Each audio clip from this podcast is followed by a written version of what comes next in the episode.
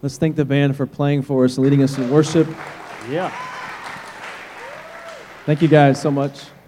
Um, you'll see more about them later on. Uh, so today and tomorrow we have, or tonight and tomorrow we have um, our guest speaker is a guy named Blake, and he um, served with students for a number of years at the Village Church up in Dallas, and then he felt called by God to go back to, I think it's your hometown, College Station, and plant a church. And so any future Aggies in the building, you might run into him later on. Um, so he's our speaker, and we've been thinking and just, he's been thinking and praying through a lot what you guys need to hear tonight and also tomorrow. And so I'm excited to um, welcome, and you guys give a big welcome to Blake up here on the stage. Come on up, man. Appreciate you. All right. Hey, uh, he did mention that I'm from Aggie Land, and so I just, I don't know if we need to do like a prayer time right now because my Aggies are playing Alabama right now, and so uh, if you're a college football fan, uh, this this thing is janky right here. Um, anyways, uh, we, we won't we won't do that. We'll just focus on you guys. Hey, but I'm I'm super excited to be here uh, with you guys. But I want to I want to test out the room. Yeah, can I switch out? Gosh, you're a good man. Thank you, thank you. I want to I want to I want to fill out the room and just kind of see what kind of people we have in here tonight. Uh, how many of you are dog people? Raise your hand if you're like I love dogs. You love dogs. Now, how many of you? You can put your hand down. I, I, how many of you are cat people? Raise your hand. I think she's a cat person. Okay, so we've got more dog people than cat people. Um, I'm going to be real honest with you. I, am a dog person. Uh, I, I love dogs, and uh, it's not even one of those things where it's like, yeah, I kind of like cats. No, I really, I really, yeah. See how cute that dog is? Look at that cat. That cat right there, that cat right there is saying, I want to eat you. That's what that cat is trying to say. It's true.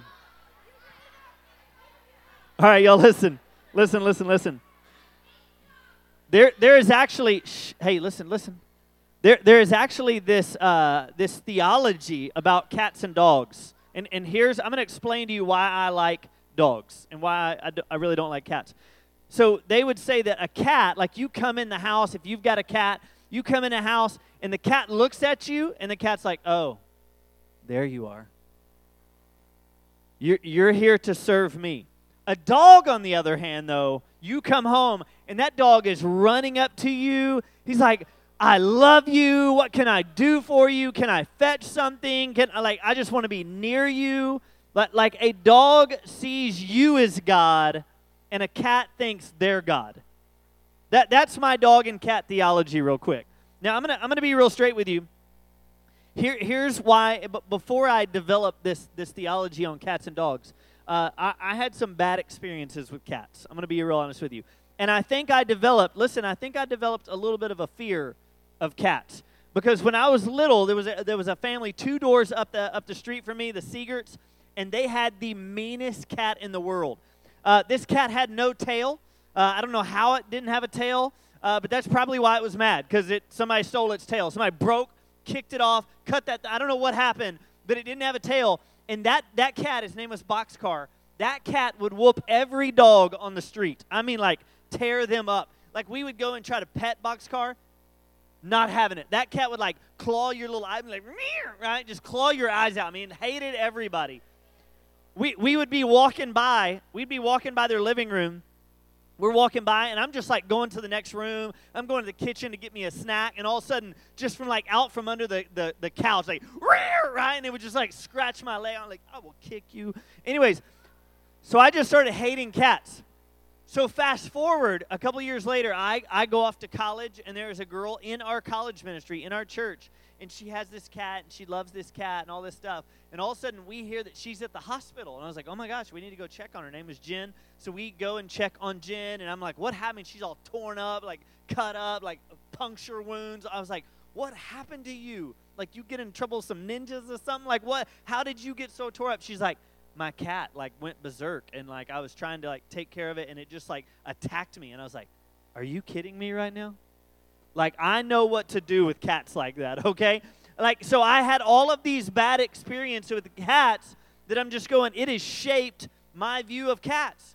And so fast forward a little bit more, my wife, we get married, and she's like, "Don't you want to get a kitty?" And I'm like, "No, no, we're not getting it. We're not getting a cat. We're, we can get 17 dogs, but we're not getting a cat. We're just not going to do it, right?" Now listen. Here's my point in all this. Here's my point. Here's my point. Our experiences in the past shape the way we view things. Does that make sense? Our experiences in the past shape the way that we view things in the present. And so, listen, has anybody in here ever gone to a restaurant and, and gotten food poisoning? Anybody in here? Like terrible experience? Like, like you went to that restaurant, you ate at that restaurant, and for the next, listen, for the next 24 hours, you're vomiting your lungs up. Anybody? Now listen. Okay, shh, listen. If the next week your friend was like, hey, let's go back to that restaurant, you're probably be like, nah, no, I, I don't ever want to go to that restaurant again. Mainly because I left my lung. I, I lost my left lung because of that restaurant. No, I don't, I don't want anything to do with that restaurant. Why? Because our past experiences shape our, our present feelings, our present reality, how we think about things. All right? Uh, anybody ever gone to a haunted house? Now, listen, I love haunted houses. I think they're hilarious. And I, I, think, listen, I think that my my coping mechanism is that I laugh through the whole thing. I, I just I start laughing when I get scared. I think it's funny. I don't know. It's just weird. There's something messed up in my brain. But I've got friends that are terrified of haunted houses. And I'm like, hey, why? And they're like, well, because I went when I was seven with my dad and I wet my pants in front of everybody. Right? You you pee your pants in public, that's a bad day. All right? I'm just going to say that. I'm just going to say that. So listen. Here, here's my point in all this. Yo, listen. Our past experiences shape our present view of things. But here's where this translates to spirituality in our relationship with God.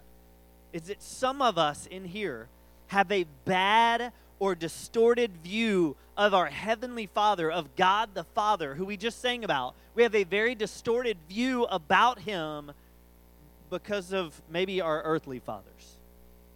You see, I, I, I, don't just want to assume that everybody in here has the best dad in the world, right? That you go home, you tell him everything, you talk about everything, you just have this amazing relationship with your dad. Maybe some of you in here, you don't even know your dad. There's not a dad figure in your life. And, and I'm, I'm here to say that, that that past experience has probably shaped your present reality or your present view of things.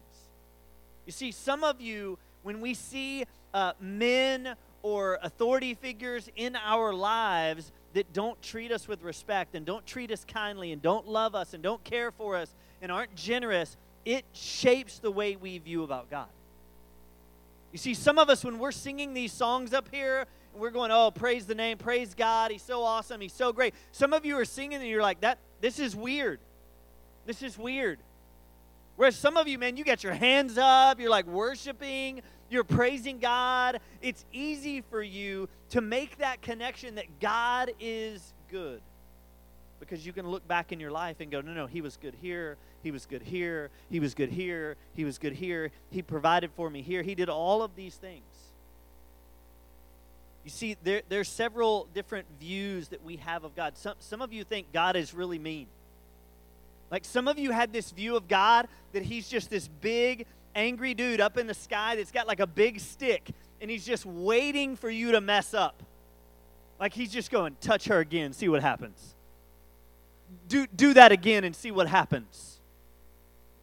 And he's just waiting. It's like for the shoe to drop, you're just waiting for God to discipline you, to punish you, that he's really punitive. Some of you here have this view of God that he is completely absent. That you're like, yeah, yeah, I believe like the Genesis account that God created the world, but I think that God just kind of created the world, spun that thing into orbit, and then just like pieced out. He was like, I'm out. I'm, I'm just going to go do something over here and that God has some, somehow absent from your life, absent from your current reality. He's, he's just not involved. And you look at your prayer life and you're like, hey, I, I mean, I've tried to pray, but I feel like my prayers are like hitting the ceiling and bouncing back down. Like nothing's really happening. Nothing's taking place. Nothing's changing. God doesn't answer my prayers. Maybe He answers some of your prayers, but He doesn't answer my prayers. You see, our past experiences have shaped our present view of things. Well, I'm going to direct your attention, if you got your Bibles, to Luke 15. Because what Luke 15 does is Luke 15 gives us a picture of God the Father, an accurate, realistic picture of God the Father. And so, some of you, uh, if you're church punks in here, I think there's several of you, uh, you'll know this story. It's the, the story of the prodigal son. But it's really not about the son or the older son, it's really about the father. Look in verse 11. It says this And he said, There was a man who had two sons. And the younger of them said to his father, Father, give me the share of property that is coming to me. And so the father divided his property between them. Now listen, some, some of you, you go to your dad and you're like, hey, dad, can I get five bucks? Can, can I get some money for this? Can I get this? I, have got a, you know, homecoming's coming up. I need a new shirt or a new pair of pants or some new shoes. And, and so it's, it's, it's like a, a, a simple request. Let me be real straight with you. This request that this son just made was not simple. This request that this son just made was highly offensive. Because what he just said, he said, Hey, I want you to divide your life and give me your. He essentially said, Hey, I wish you were dead so I could have your stuff. I mean, can you imagine that? Like, even today, some of you, some of you've got an inheritance coming. I don't know that you thought about that. You're like seventh grade, and you're, you know, you haven't really thought about the inheritance. But some of you are going to get like a dirty pair of socks one day, right? You're like, your dad's gonna be like, this is what I saved up for you all these years. Here you go, right? Here's a shirt from the 70s. You're welcome, right? Some of you are gonna get uh, get a really sweet inheritance. You're like, hey, here's a cabin in Colorado. Congratulations, right? Here's a lake house. Now, now, can you imagine going to your dad at 15, 16 and going, hey, dad, can you just kick the bucket because I really want your stuff now? Like that would be so rude if I would have said that to my dad, I would have woke up the next week. You know what I mean? Like, like that that's what my dad called timeout. Some of you get put timed out by your by your parents or like, hey, you need to go to timeout, and you like sit in a corner. No, my, my dad would just like knock me out. That was timeout for me. Okay? If I would have asked my dad for my inheritance at this age, it, it would have been bad.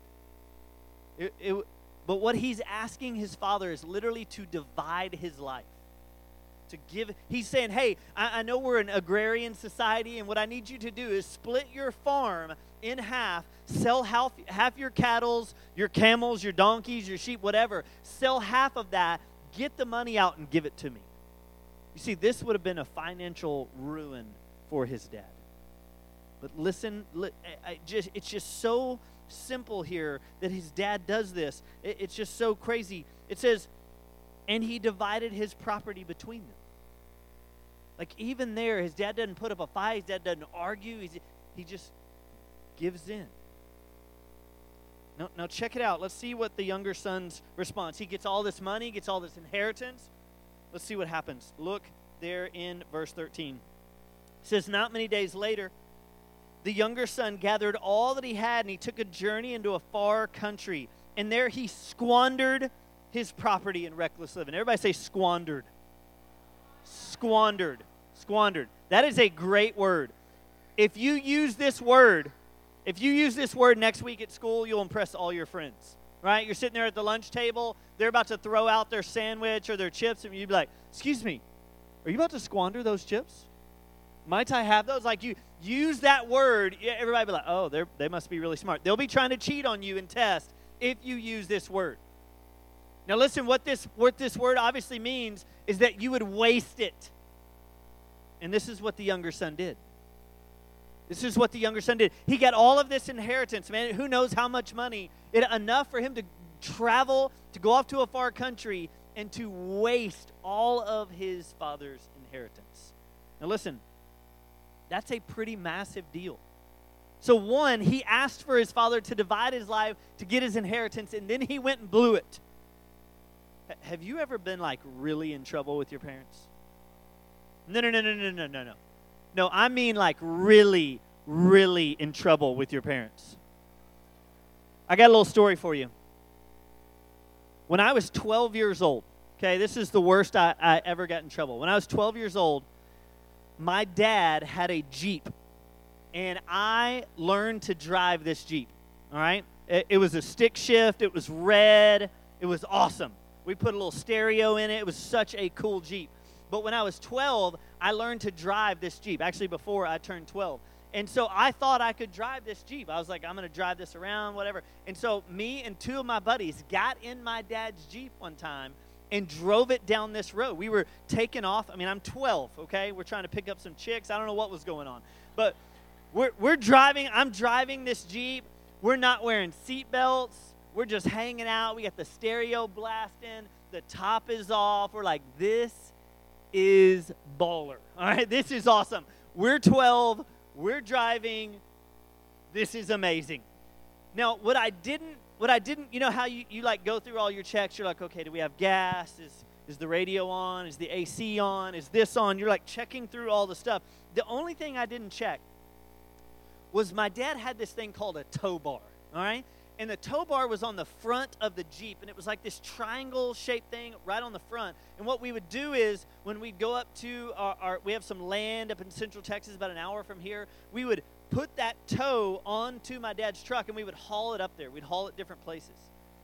And, and so what I didn't do is check to see if the tow bar was like attached up. And that was a key mistake. Because what happened was, me and my buddies, we're cruising along, going a little fast. I'm 12, right? And so I'm driving a little fast, and my buddy Mitch is sitting in the front seat, and we're driving, and all of a sudden I'm driving, I'm going probably 30, 40, maybe 45, maybe 47 miles an hour. All of a sudden that tow bar just starts doing like this and falling down. Now, I don't know if you know this, but when you run over something when you're going like 40 miles an hour, that's going to go real bad. And so what happened is we ran over that tow bar and then just started bouncing down the road. And I'm like stepping on the brake. I'm like trying to slam on the brake. The problem was we weren't on the ground. And we were bouncing and bouncing and bouncing and bouncing. Matter of fact, we're going, and I'm just trying to like keep this thing on the road. All of a sudden, my buddy Mitch falls out. I'm like, Mitch! Ah! You know, he's gone. Mitch is dead. I was like, oh no! He's actually not. He still lives today. All right. Saw him like a week ago. He's gone. We finally get this thing stopped. It was like 120 yards. We put these huge holes in the road where the Jeep is just bouncing on the road. Boom, boom. I mean, like I busted my head on the steering wheel. No seatbelt, once again. Uh, we finally get stopped. The thing is, the, the engine is hissing. Uh, the, the frame on the Jeep normally looks like this. It was like bent over like that because we bent up the whole frame of the. I mean, we had blown this thing, up. I mean, messed up bad. All of a sudden, I see my dad's truck turn on the road right behind me. And he pulls up and he gets out. And I have never, no, I'm just kidding. I have never seen such a scary looking face on a grown man in my life. Worse than any haunted house I've ever been to. I, I mean, I was like, I'm dead. I, I, literally turned to my buddy Chris, who was sitting in the back seat. His brother Mitch was laying in the road. Um, and I was like, I just turned to Chris and I just said, Hey, man, you can have all my stuff. Uh, it's been good knowing you. Um, if you could just stick around, because I'm going to need a witness, you know, that I'm going to get murdered right here in the street. and my dad came up and was so furious, so mad. I don't even want to talk about what happened, like my punishment of that. 12 years old, driving, speeding, no seatbelt, and wreck wreck his Jeep, his beloved Jeep. Like, terrible. Terrible. Like, I was like, I'm, I'm going to die. You know what? My dad was the last person on the planet that I wanted to see right then. I'd rather see a cop. I'd rather see maybe an am- ambulance, maybe, you know, somebody, my mom, some friends, a tow truck, my older brothers, anybody but my dad. Why? Because I had ruined his his baby, his Jeep. That he was fixing up and taking care of and washing and waxing and doing all these things. Like I had blown this thing. Listen, I'll tell you later. here, here's what happens to our, our, our younger son here in the story. Check it out. Says, Not many days later, the younger son gathered all he had, took his journey in the far country, and there he squandered his property in reckless living. He wrecked his daddy's Jeep. Actually, worse.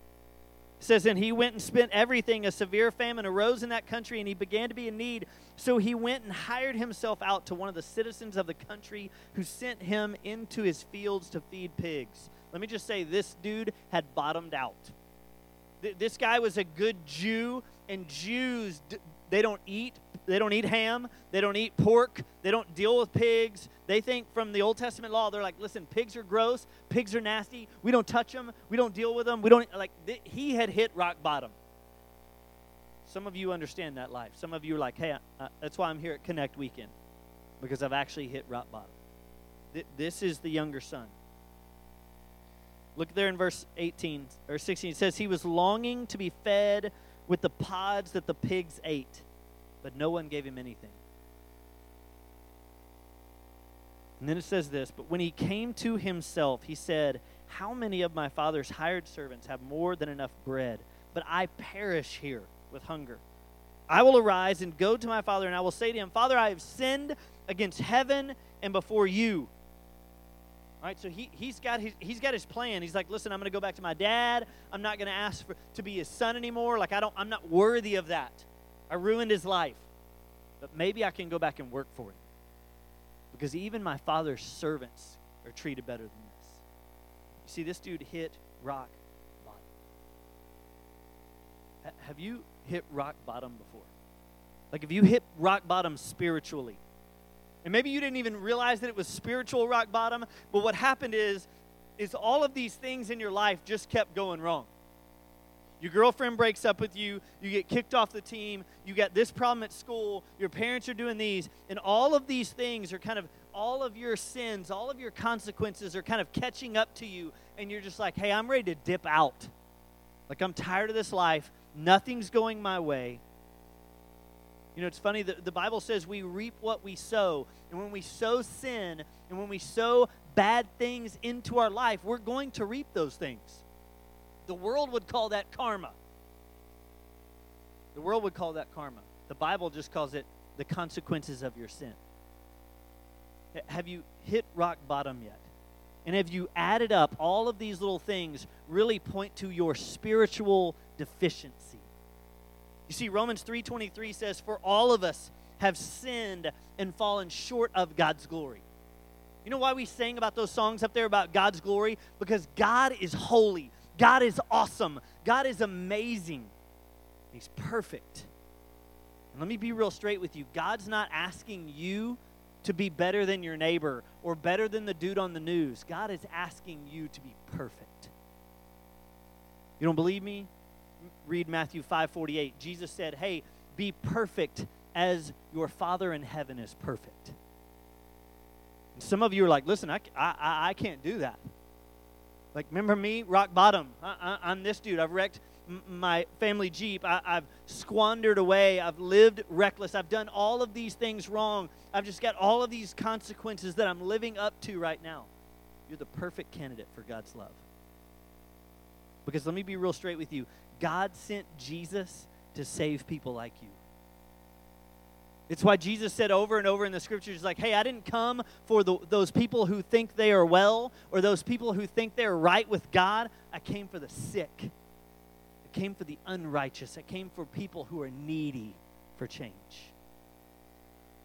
Have you hit rock bottom yet where you go, hey, I, I've blown it. I've tried all of these things and none of this is working? check it out. This is where we get into who God the Father is. Look at verse 20. Look at verse 20. He says, And he arose and he came to his father, but while he was still a long way off, his father saw him and felt anger. No, it actually doesn't say that.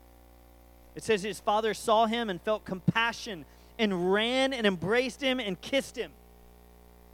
Listen, can I be real straight with you? That day that I wrecked my father's Jeep, that would be the last thing that I was expecting.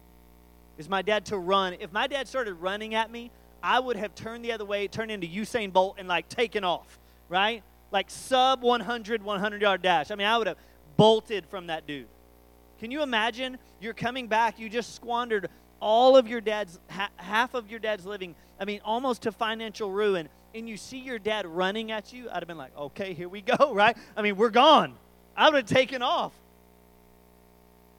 But instead, his dad is looking for him. His dad's standing on the porch, like looking in the distance, looking for him. And he comes to him and he embraces him and he kisses him.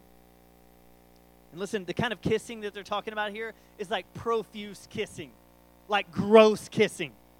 You know what I mean? Not not just like not just you know I don't I don't know if if, anybody in here is Italian or you got Italian friends. Uh, I love my Italian friends. Uh, w- one of my Italian friends, his mom always kisses me every time I see her. We, we do the whole thing like you know like the the little side cheek kiss. You know, like like they just kind of kiss all the time. I don't even think that's the kind of kissing. I think it's just like shugs all over the face. Now, listen, I'm a dad, and so this is going to gross y'all out, but you'll understand when you become a dad. I, I would play this game with my, my kids all the time when they were little, where I would just, we, we just call it the shuggy game, where I would like tackle them and wrestle them around, and then I would just hold them down and I would just kiss them pretty much till they peed their pants. And it was awesome. Like, I love that game. Uh, we don't do it as much now because they're older, um, and they don't really like that, especially in front of their friends or when I'm dropping them off at school or whatever. That didn't go very well. But I would just I would just hold their little fat chubby faces and I would just like kiss all like on their head and their nose and, their, and like eyelid. I would like get my mouth over their eye and just like start sucking their eyeball out. Is that disgusting? Maybe. I don't know. But listen, shh, shh. I say all that because what I want you to see is the Father's incredible love for his son in this moment. Like you're expecting like a like a rear naked choke, maybe an armbar, you know, something that he's gonna like gonna sub him out and like cease to exist. He's going to kill him in this moment. And yet his dad jumps off the porch, runs at him, and embraces him and kisses him. Hey, can I ask you something? Have you ever experienced that kind of grace? Like, have you ever experienced that kind of love when you completely blew it? I mean, completely blew it in every sense of the way and still were loved and accepted. Uh, about a year and a half ago, I've got one son. He's, he's 15, and he'll be here tomorrow, actually. So, y'all get to meet him, and you can ask him about Shuggy games and all these weird things that I'm talking about. Um, He's like, that's gross. No, I've tried to block that out. I'm actually in counseling for that. Thank you for bringing it up. Don't bring it up to him. But, anyways, he, he was just, he was going to school and he was just being a little turd. I'm just going to be honest with you. I don't know if I can say that at Temple Bible, but he was just in that weird teenage right? Where mom and dad are dumb and everything, and his teachers at school were all idiots, and everybody was out to get him, and he was getting in trouble at school, and he wasn't doing good at, in soccer, and it was just like he was just mad, and he was just angry at the world, and he was he was just being a little turd, like he wasn't obeying, he wasn't following along, like he just he was just not doing well. And my wife and I had kind of had it up to our ears, like just dealing with him. Like I was like, do you, you know, we're, we're talking at night, and I was like, do you want me to just kill him? And I mean, we could, we've got three other kids. They're awesome. We could bury him in the back, you know. And she's like, no, that's not very nice. And I was like, oh yeah, sorry, sorry.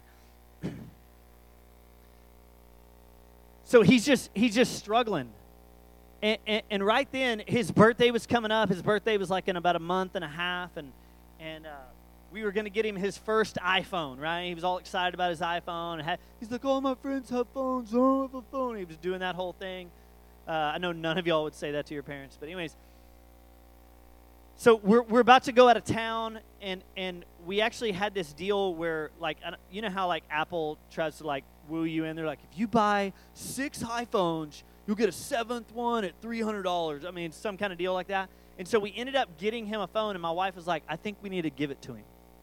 And I was like, you know what I want to give to him is one of these right here, right in the kisser, right? I was like, that's what I want to give to him. Maybe a choke, you know? And she was like, no, no, I, she, my wife's a lot more godly than me. And she goes, no, I think we need to give, give him this phone. And I was like, do you not realize like what a little turd he's been? And she's like, yeah, yeah, I know. Like, do you not realize what, do you not remember what he said to you last week when he disrespected you. Do not remember him getting in trouble at school and trouble here and trouble there? And like, do, do, you not remember that? And she's like, Yeah, yeah, I, I, I know.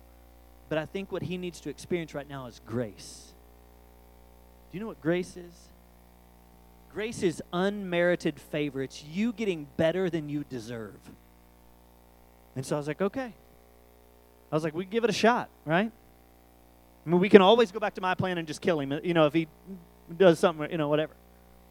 And so we pull him aside. He's kind of get this little smirk on his face, like, you know, kind of got his eyebrows down. He's like, what do y'all want? You know, like that. And we are like, hey, you know how you've been getting in trouble at home? He's like, yeah. You know how you've been getting in trouble at school? Yeah, so? You know how you, you've been getting in trouble with your coaches and, uh, yeah, so what? You know, he's all, he's all angry. And we're like, well, we wanted to, we wanted to do something for you. And he starts like looking at me and see if I was going to choke him, or sneak up on him or something. And uh, we just slid this box over to him. And he's like, What is this, a bomb? I'm like, Yeah, dumb, dumb, it's a bomb. I'm going to sit here and blow myself up with you. Stupid.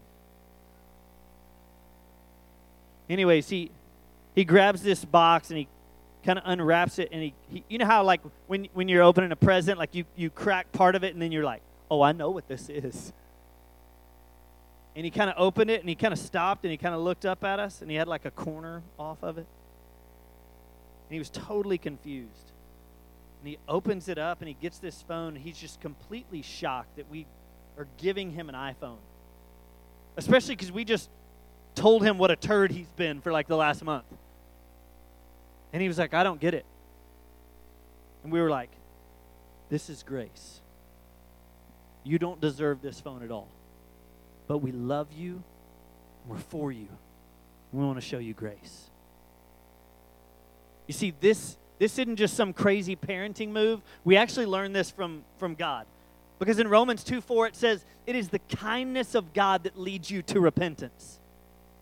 You see, some of you are just waiting for the shoe to drop. You think God's really mean and really, He's got that big stick, and if He bops you on the head enough, that maybe you'll turn around and you're just kind of waiting for the shoe. You're just waiting for God to like take you out, you know, choke you out, whatever.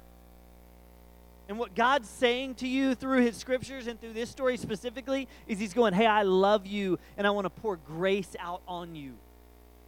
Because it's His kindness that leads us to repent from our wicked, sinful ways and actually turn to Him.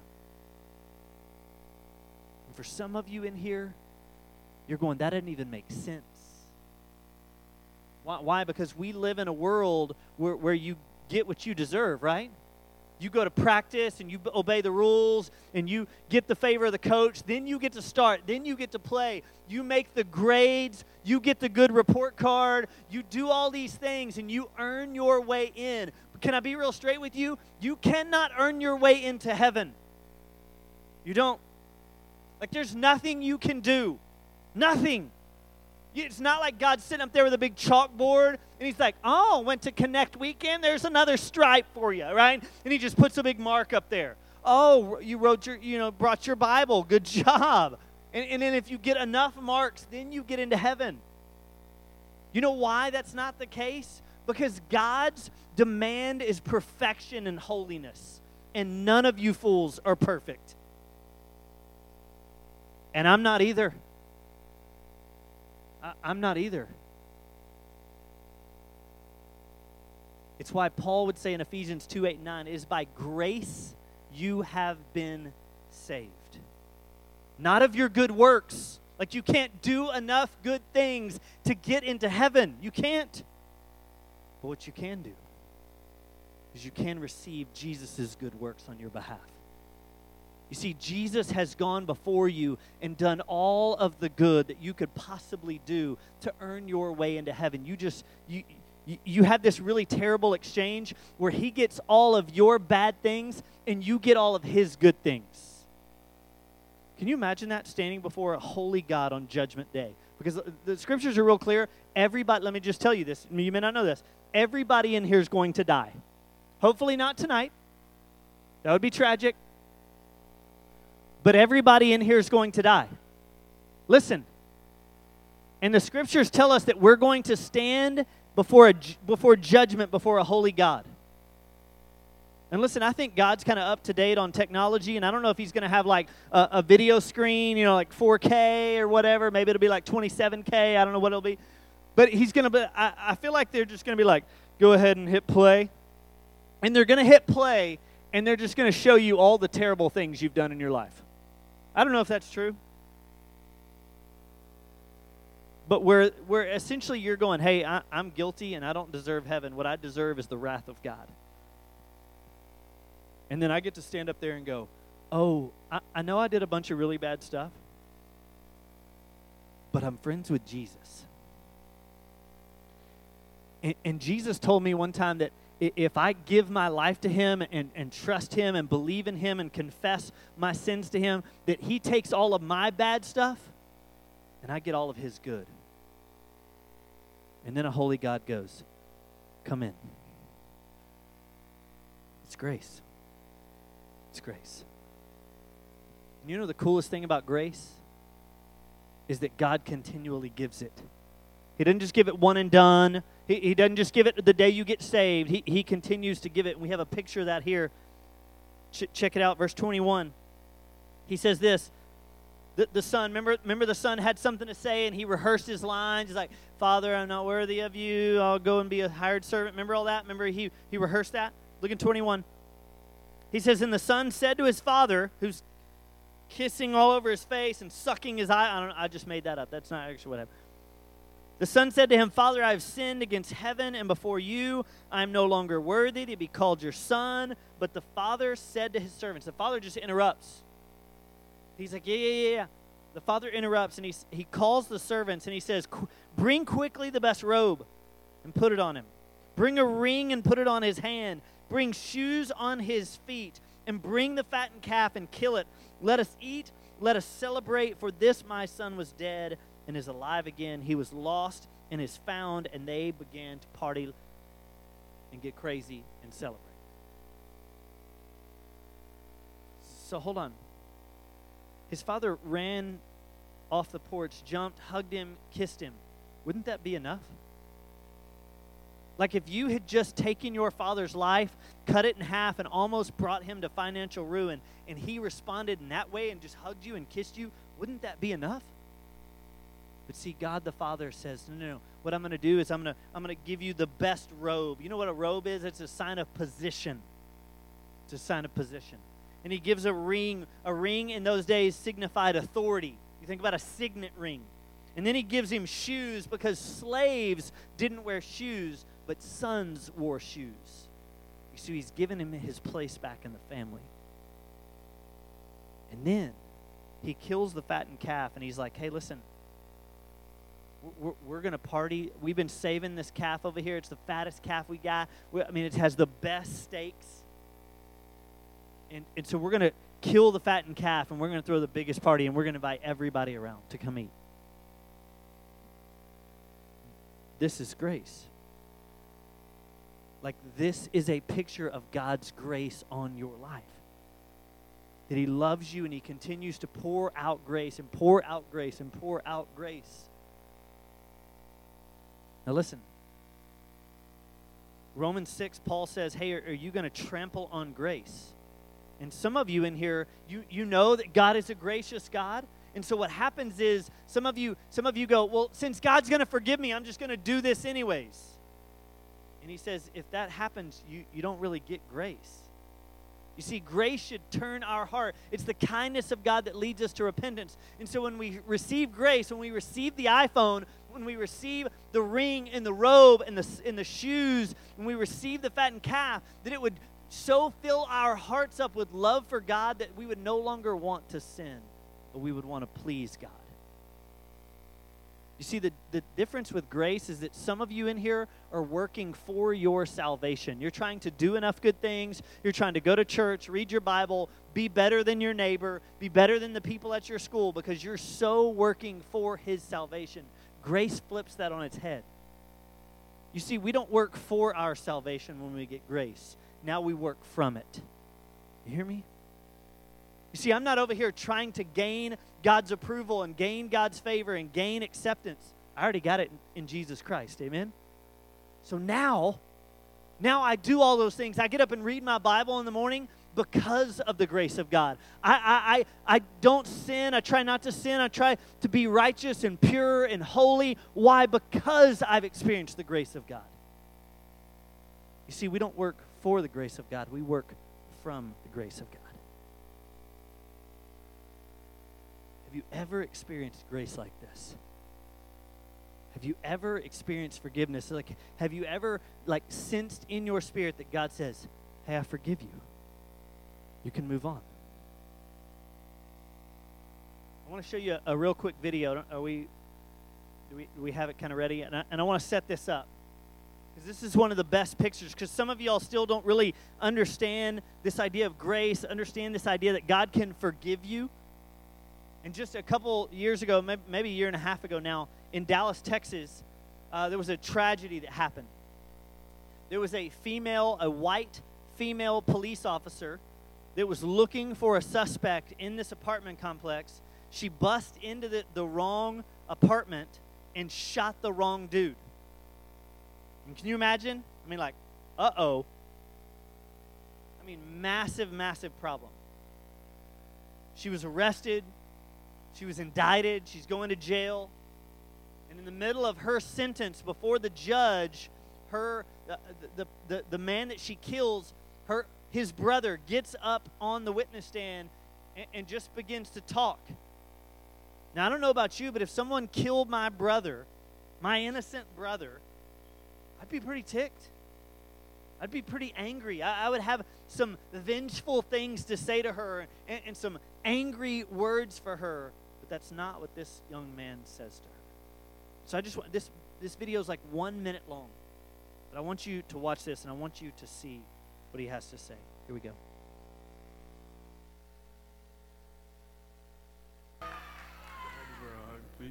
Compassion, grace. Yes. Whatever you call it, in a hushed courtroom in oh, Texas you, tonight. You got to back that up. Can you back that up? 18 can, can I give her a hug, please? Compassion, grace. Yes. Whatever you call it, in a hushed courtroom in Texas tonight, we witnessed it. 18 year old Brandt Jean forgiving Amber Guyger, his brother's killer. If you truly are sorry, I know I can speak for myself. I I forgive you. I know if you go to God and ask him, he will forgive you. I don't even want you to go to jail. I want the best for you. Because I know that's what that's exactly what both of them would want you to do. This unlikely ending, perhaps the biggest surprise in a case that captivated the nation for more than a year. Guyger, the former Dallas police officer, convicted of murdering 26 year old Botham Jean in his own home. When Brandt Jean hugged her, a lot of emotion poured out of her. I think the healing process hopefully is starting to occur in her now. That young man is 18 and he is a. Can you imagine that you just killed somebody's innocent brother? And that's the response that you get in front of the judge who's indicting you. That they're going, hey, listen, I, I don't want you to go to jail. Uh, I, I want good things for you. I want you to have a, a long life. I, I want I, I forgive you, I love you, and they would come down out of that witness stand in front of friends and family and accusers and all these people and just embrace you. Listen, that's a picture of the gospel for you. You see, you didn't kill somebody's innocent brother. What you did with your sin, the Bible says clearly over and over that your sin put Jesus on the cross. E- even if you just sin one time, you put Jesus on the cross. Like he died for your sins. And he was completely innocent, completely holy. And it's not just his brother, but it's his dad that comes down and says, Hey, I love you, and I forgive you, and I pardon your sin, and I want you to have a life, and I want you to ha- have a future. This is what God has done for us in Christ Jesus. That's grace, and that's the gospel. Is that your picture of God the Father? Let's pray. Father, thank you so much for the story of Luke 15. Thank you for your scriptures. Thank you for these students and, and their attention tonight. And I, I pray for two groups of students in here tonight. I, I, pray for the church punk kind of kids that are just sitting in here and they're just like, man, I, I, I am better than all of these kids. And they have like this spiritual pride that, that they're going, I, I, I don't need grace because I'm trying to earn it. That they would just see that their sin and their shame and their need for the gospel as well. And then I pray for our other friends in here who who, who maybe are just coming and they don't know God, they don't know the gospel, they've never heard about this grace that's offered to them, this forgiveness that's offered to them.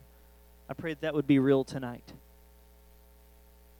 And if that's you, here's how you just begin a relationship with the God of heaven. Romans 10:9 says it real clearly that if you believe in your heart and confess with your mouth that Jesus Christ is Lord, you will be saved. And so you can say that there's not some magical prayer that you pray, there's not some, you know, specific thing. You just got to go, "Hey God, I, I believe in you. I, I am a sinner. I've done bad things. And I need you to save me. I need your forgiveness for those things. I need you to wipe the slate clean and restore me and make me new." And God, I pray that you would do all of that and more. And if that's you tonight, and, and you, you want to begin a relationship with a, with a holy God, you want to begin a relationship with the gracious Father. Everybody's eyes are closed, their heads are bowed. Would you just raise your hand and go, I need that? I need to connect with God in that way tonight. It's awesome. Thank you.